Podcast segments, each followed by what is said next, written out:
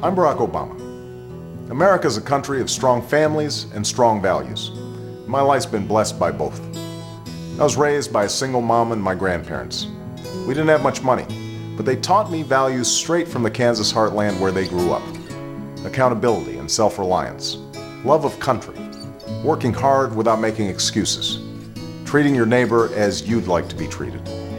It's what guided me as I worked my way up, taking jobs and loans to make it through college. It's what led me to pass up Wall Street jobs and go to Chicago instead, helping neighborhoods devastated when steel plants closed. I approve this message because I'll never forget those values.